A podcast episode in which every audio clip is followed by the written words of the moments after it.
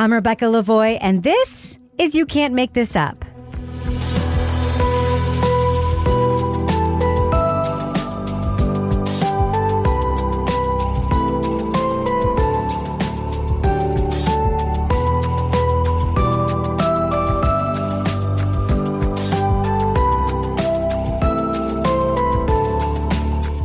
You Can't Make This Up is the podcast where we uncover the true stories behind your favorite Netflix documentaries and films.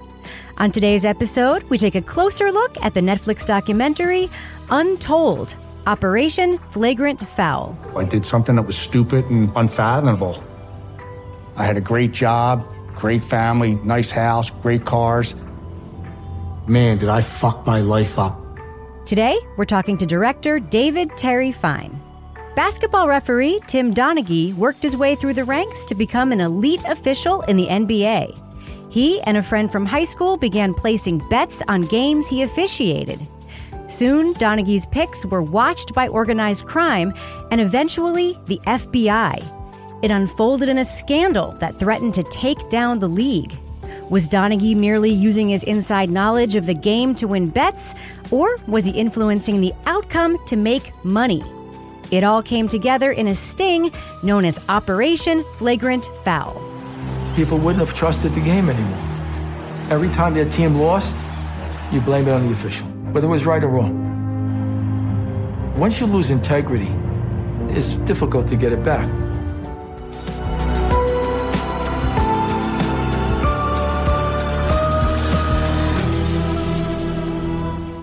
And I'm joined now by director David Terry Fine. Welcome to You Can't Make This Up. Thanks for having me on. What was it about the story of Tim Donaghy that you thought would make for a great documentary?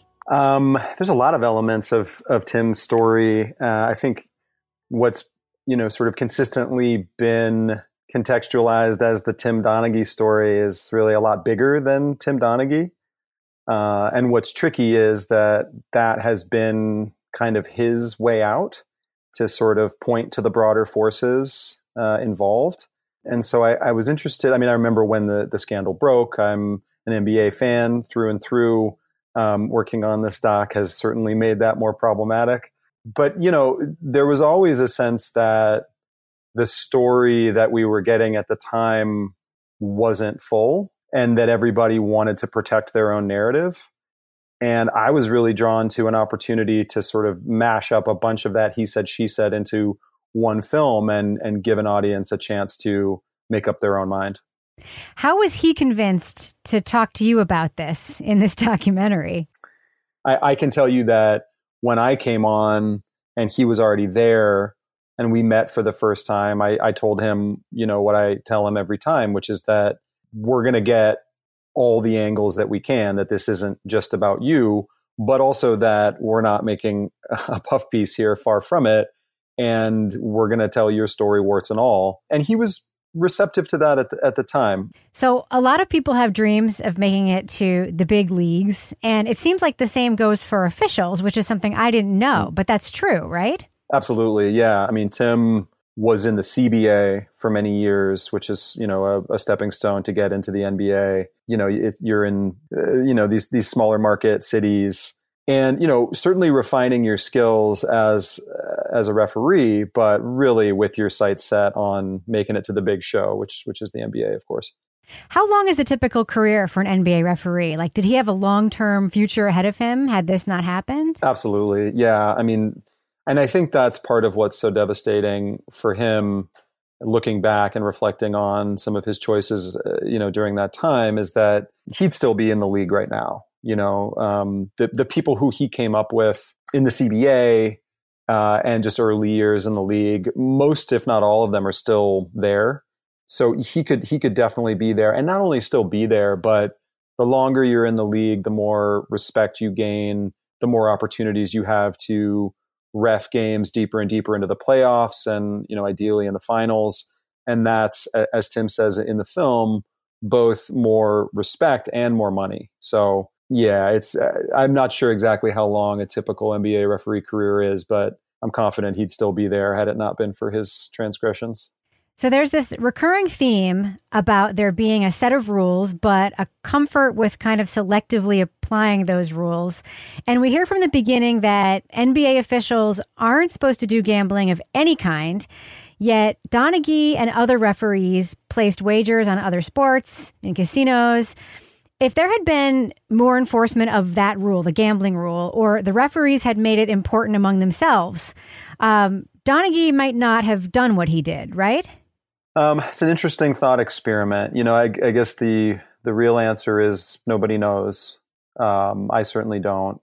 I think that's plausible. I, I think that the sort of culture of permissiveness around here are the rules, but we're going to look the other way certainly played an enabling role for him.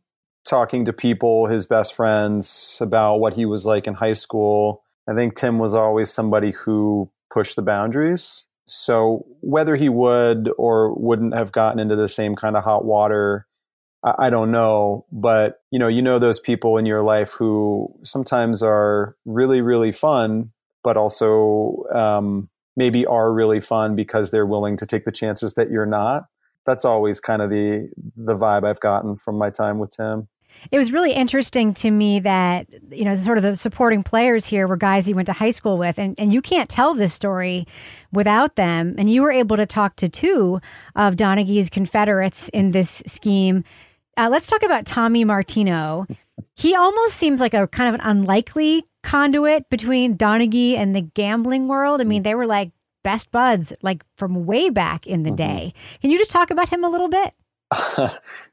I, I can't talk about Tommy without laughing and smiling. He's one of the warmest people I've ever met, genuinely. One day when I was in first grade, this bird took a shit on the pole.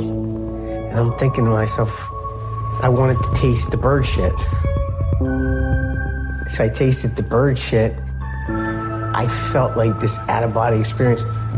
And I knew I did something wrong maybe early on, I had a penchant for risk taking. Everybody told me I was going to love him, and then I did. And I, I like to think the. I mean, and, and I'll say it, it. My personal feelings about subjects are not the point of the film or any film that I work on. And with Tommy, it was a challenge in some ways to like put aside the warmth that I felt for him as a person. Ultimately, I had uh, just brilliant help from an editor named Dylan Hayes who didn't meet Tommy in person and so had none of that sort of personal in-person warmth to to draw from and oh and you know back to back to Tommy you know I think he's someone who makes everybody feel special you know, Baba James Battista, the other person involved in the in the scheme, says that Tommy is his best friend. Tim Donaghy says that Tommy is his best friend. You know, it, it, I and I got the impression that there are probably dozens of other people out there who feel like Tommy Martino is their best friend, just because that's kind of the influence he has. But then on the other side of that, there's there is a sense that because he is so so warm and gracious and kind that you kind of wonder what he can get away with hmm. based on you know cultivating that impression. Or i mean cultivating you know maybe makes it seem a, a bit too premeditated and not like him. And i think the truth uh, of this is that we only get a small sample size with the people that we make films about right? I'm not going to pretend like i really know who he is. Uh, i only spent a handful of days with him well, I'm going to let you off the hook as far as Tommy goes because I found him incredibly likable. I mean, I was watching this with my husband and I was like, oh, Jimmy, Jimmy too, to some extent, but I just kept every single time Tommy was on the screen, I was like, I love yeah. this guy. Like he, that comes through. And, you know, it's almost like when he tells his story, my BS meter is not going off left and right the way it very often does when people tell their stories because it doesn't seem like he has a lot at stake you know, for like lying a lot. And, and he's looking like, I don't know, there's just something very, very compelling about him. Uh, but I do want to talk about Battista. He was the guy who ultimately handled the, the big bets. And some people implied in the film that he was dangerous, and some others implied that he was just charming. Um, and I'm wondering about your impressions of him. Mm. Yeah, I mean, Jimmy, when we were meant to sit down with him the first time, was a no show. We went to Delaware County, spent some time with Tommy. We were meant to sit down with Jimmy. He didn't show up. We ended up doing the interview later on. So from the beginning, I felt like he was someone who was circumspect about telling his story. You know, he wanted assurances about the way he would be portrayed. That raised concerns for me, you know, just around to what degree I was going to get the straight sauce, which I don't know that I've ever said straight sauce in my life. That's really weird that I just said straight sauce. Um, but uh, my impression when I did finally sit down with him is that he is so deeply emotionally affected by this story that it, I, I don't know how much processing is going on. It's so emotional for him that when he's talking about it, there's just words flying out. Any sporting event that we can get inside information on college football, college basketball, NBA, we didn't care what league it was. If it was two fucking cockroaches, it's about getting the right information. And I had a good personality to get information out of people on a one to one basis. It makes it hard for me to believe that what he's saying is uh, like a premeditated lie at the same time, he's been doing this a really long time and has been in this world and and working with people. this is a good. I don't know. I'll tell the story. In the middle of the interview, he basically told me that I had blown it, that I had missed an opportunity to ask a question that would have unearthed more information that was important to the story, and like kind of like got on my case about it. Was like yelling at me. Like a lot of our interview, we were basically yelling at each other and it's just he's he's so passionate about the story. Now, is he passionate about the truth, or is he passionate about making sure everybody believes his version? I, I continue to feel like that's actually not my place to say. Well, both things can be true. He can be passionate about people believing his version and maybe his version is true. And, you know, that makes me think there's a couple of times where you jump in to point out discrepancies in the story. The first is when we hear about that meeting at the Marriott. Uh, each of the three guys remembers it a little bit differently. Can you just remind listeners what the discrepancies are in the memories of that meeting? Yeah. So it, it the meeting at the Marriott is when they they kicked off the scheme. The three of them. Donaghy had been betting on his own games prior to that, but not with Battista directly. And Battista really wanted to sort of take over that business on his own and and control this incredible asset in the betting world. At the Marriott, essentially, it all hinges on Donaghy's contention that had Battista not have threatened him, he would never have bet with Battista. Tommy goes to the bathroom. I was alone with Battista. He says, You don't want us calling the NBA and telling them what you've been doing. Worse yet, you don't want somebody from New York visiting your wife and kids in Florida. And when he said that, I was scared. And Battista says that he never threatened him. Battista says that you get further in life treating people well with honey, as he says. Tommy's thing was like, I don't remember going to the bathroom. Uh, I don't remember leaving the two of them alone together. And I don't think of Battista as the kind of person who would threaten people. you know, and it's really hard to make heads or tails of the whole thing, right?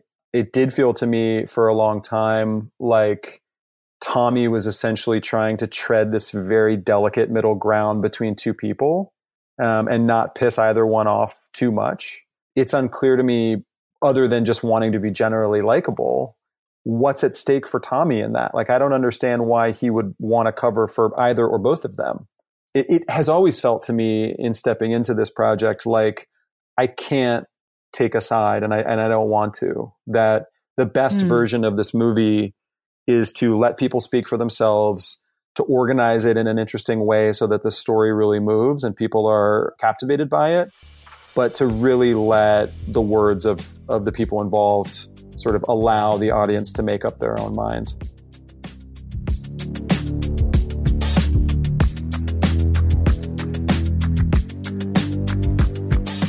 Donaghy said that when he started betting on basketball games, he was using only inside information. Can you explain why it was important for him to claim he bet on the games, but didn't do anything to influence the outcome, that it was just that inside information he was mm. using? Yeah, I mean there's there's different different thoughts on what the potential legal ramifications of fixing a game or you know fixing is a is a tough word right because everybody has a different line for what it means to fix and so it's it it kind of has run its course in terms of its usefulness in, in some ways because unless you're operating on a shared definition of what it means to fix a game you know you're having a different conversation with everybody. But you know i've talked to some people who feel that essentially if it were to come out that he was actively changing the calls that he would have otherwise made to benefit his picks, then the teams, the franchises affected would have had recourse to claim damages and that mm. that hmm. could have stretched back years. And, you know, mm. all of a sudden, you know, these teams, some of whom are already frustrated with the league, you know, based on the perception that because they're in a smaller market or they don't bring in as much money, that they don't get favorable calls already, that all of a sudden, you know, they have even sort of more of a case to, you know, essentially, you know, sue the NBA and say, we should have won this game. Had we won this game, we would have maybe made it to the playoffs. That would have been, you know, tens of millions more dollars for us. Right. So, what we hear though in your documentary is that though if he is choosing a team, if he's made a pick, that even if he's not doing anything active or he doesn't think he's doing anything active earnestly, if that is his pick, even maybe like subconsciously, he could be making calls that influence the outcome. So, what I wonder is is there any way to prove that he didn't, if in fact he didn't? Because I can't figure out a way you could prove that. Absolutely not. Yeah. No, there's there are times, I guess, when I sit down with people where I momentarily like con myself into believing that I can, in the short amount of time I have with them, understand them differently than anyone ever has. And then I ask a question and they start talking and it's immediate like my my fantasy is immediately erased.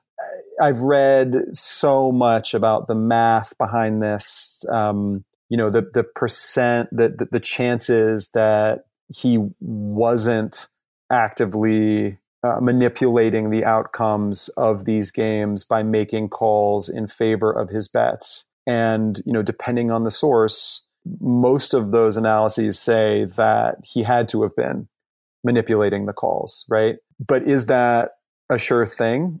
No way. We, we will never, mm. we will never really know.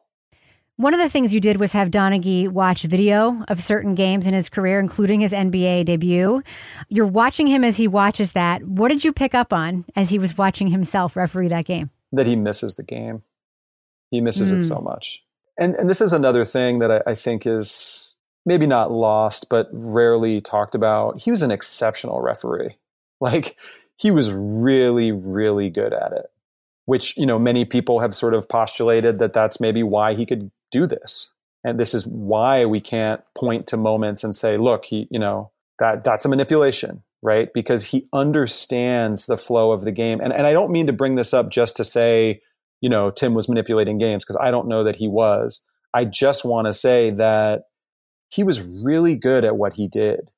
And I think that he he knew it and he had a lot of people's respect, that his respect in the league grew and grew and grew and that you know to your earlier question like would he still be in the game now i think had this not happened he'd be one of the most revered refs in, in the game you interviewed kim strupp donaghy tim's ex-wife if anyone had an axe to grind against him i would think it would be her how do you explain to a five-year-old that their dad's going to prison you know I told them that dad made a mistake and he took some money and he wasn't supposed to. So he had to go to timeout camp.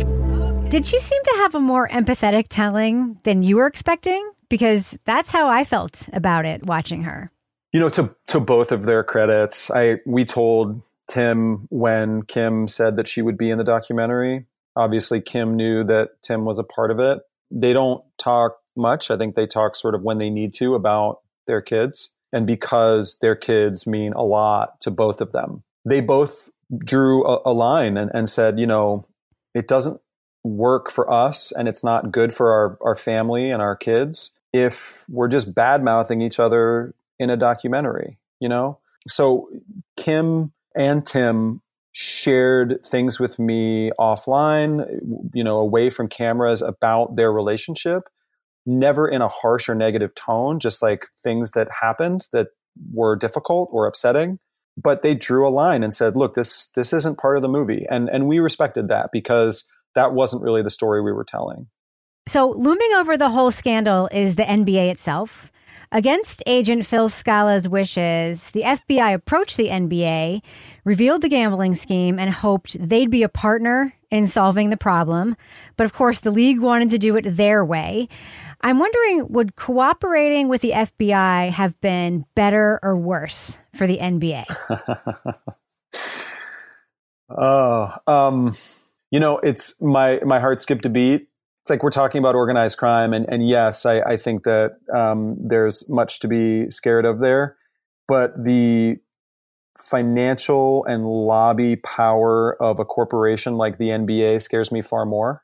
Mm. I, I think that anything beyond Tim Donaghy as a compromised ref would have been worse for the NBA. And I think mm aiding the FBI in this investigation into other ne'er do wells within the ranks of the NBA would only have been bad for the league. So, an internal report found that 53 of around 60 NBA referees self reported that they gambled, even though they weren't supposed to be gambling. And Donaghy had extensive communication during this time with one other ref who was cleared. So, can you blame sports fans who are suspicious of claims that it was Donaghy alone who was doing this? No, not not at all. Um, I think that um, the extent to which other referees were gambling is not a good indicator of the number of other referees who may or, or may not have been giving picks on NBA games to bookies. I can imagine a world in which a lot of NBA refs to blow off some steam or to relax in between, you know, days on, go to the casino, have a drink or two and play some blackjack. I think that's a far cry from giving a pick on Memphis versus, you know, the Lakers. Like that's that's a a, a very long bridge that they would have to cross between those two things. So, you know, it, it always struck me that you know, th- there's a moment in the movie where Battista gets really, really upset. And he's like, you know, did Phil. Did Phil and the fucking boys go after them? Uh-uh. Why? Big Daddy Stern said, put this bitch to bed. Put this bitch to bed. Right? Mm. And that follows him talking about all of these refs who, in the Pedowitz report, which was the NBA commissioned report on, you know, this, this problem, found that 52 refs admitted to, to gambling at casinos. But to me, like they're not really connected. You know, yes, it's a breach of league policy for these refs to be betting at casinos, but I don't necessarily think it's indicative of other refs betting on NBA games. So, after a century of decrying gambling and holding it at arm's length, the major sports leagues are now making lucrative deals with fantasy leagues and sports books, and this includes the NBA. Is it fair to say that the league is against gambling unless they're getting a piece of the action?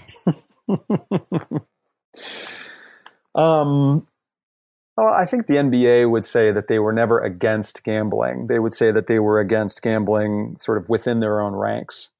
I don't think that you can really be against gambling if you have a major stake in a professional sports team because whether it's legal or illegal, gambling has always been a massive part of sports. The extent to which Jimmy Battista's business might be gutted by gambling being broadly legal, he's pivoting to a crypto based sports book. And, you know, this profession or this sort of barnacle onto the game that is gambling is has been around a long time. And I'm very confident that the leagues know that. And, you know, in an effort to please ownership and players and keep money coming in and stay profitable, it, it always felt like it was only a matter of time before these partnerships became became real. I think what mm. what really troubles me the most is the argument that the NBA is interested in increasing transparency. And that's the reason, you know, like this has been a this has been below ground and we're just helping to bring it into daylight. It's like, no, mm. th- this was a giant market. You were barely, barely capturing some of it, and now you're capturing a ton of it.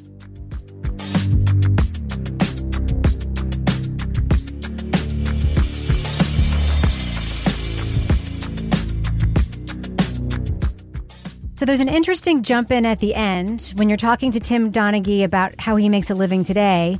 He makes a comment about the optics of his lifestyle, and it leads to a question about whether he reported all the money that he earned. It's only problematic if you made more money than you say you did. Right. Right? Sure. Did you make more money than you said you did? I don't know. In a follow up interview, you ask the question again. I don't recall saying that. If I said that, maybe I didn't understand the question. Okay. Did you make more money than you said you did? Absolutely not. What was it about his first answer that made you want to show the audience that you asked that question a second time? Mm. The way that he answered it the first time when he he says I don't know. I said, "Did you make more money than you said you did?" And he said, "I don't know." And then he just leaves it at that. And it's it was sort of a chilling moment because he had really had an answer for everything else. And he kind of just let that hang there and he gave me this look like that's the end of that and you'll never know but there was also i also felt sort of baited by it like you'll you'll never know i don't know you'll never know and it was it, it stood out to me so much and i i really i struggled with whether to include it or not and ultimately it didn't feel right it was either both or, or neither it didn't feel right to include the first one without giving him another chance to answer that question again and to, to remind him of that moment and say, look, this was a weird moment, but you told me before that you didn't know. Like it struck me as strange, right? Like that, that didn't seem like the way our interview was going that day. And when I asked him the second time, he said, you know, I, I must have not understood the question, which to me was like, he seemed like he really understood the question the first time, but was also mm-hmm. had, and this is true of so much of what Tim says, this sort of undeniable, even if it's small, eh, sometimes very small, but this undeniable air of plausibility just because everything else he had given me in that first interview was nothing like that. Right. And so then when I circle back to and I give him the, the opportunity to answer the question again, he says, absolutely not, which is like what I would have expected the first time right? So I think the reason that we ultimately decided to include it is because how much can we ever get to the bottom of something and really understand the truth of something if the people who are telling us about it haven't even really connected with the truth of it themselves?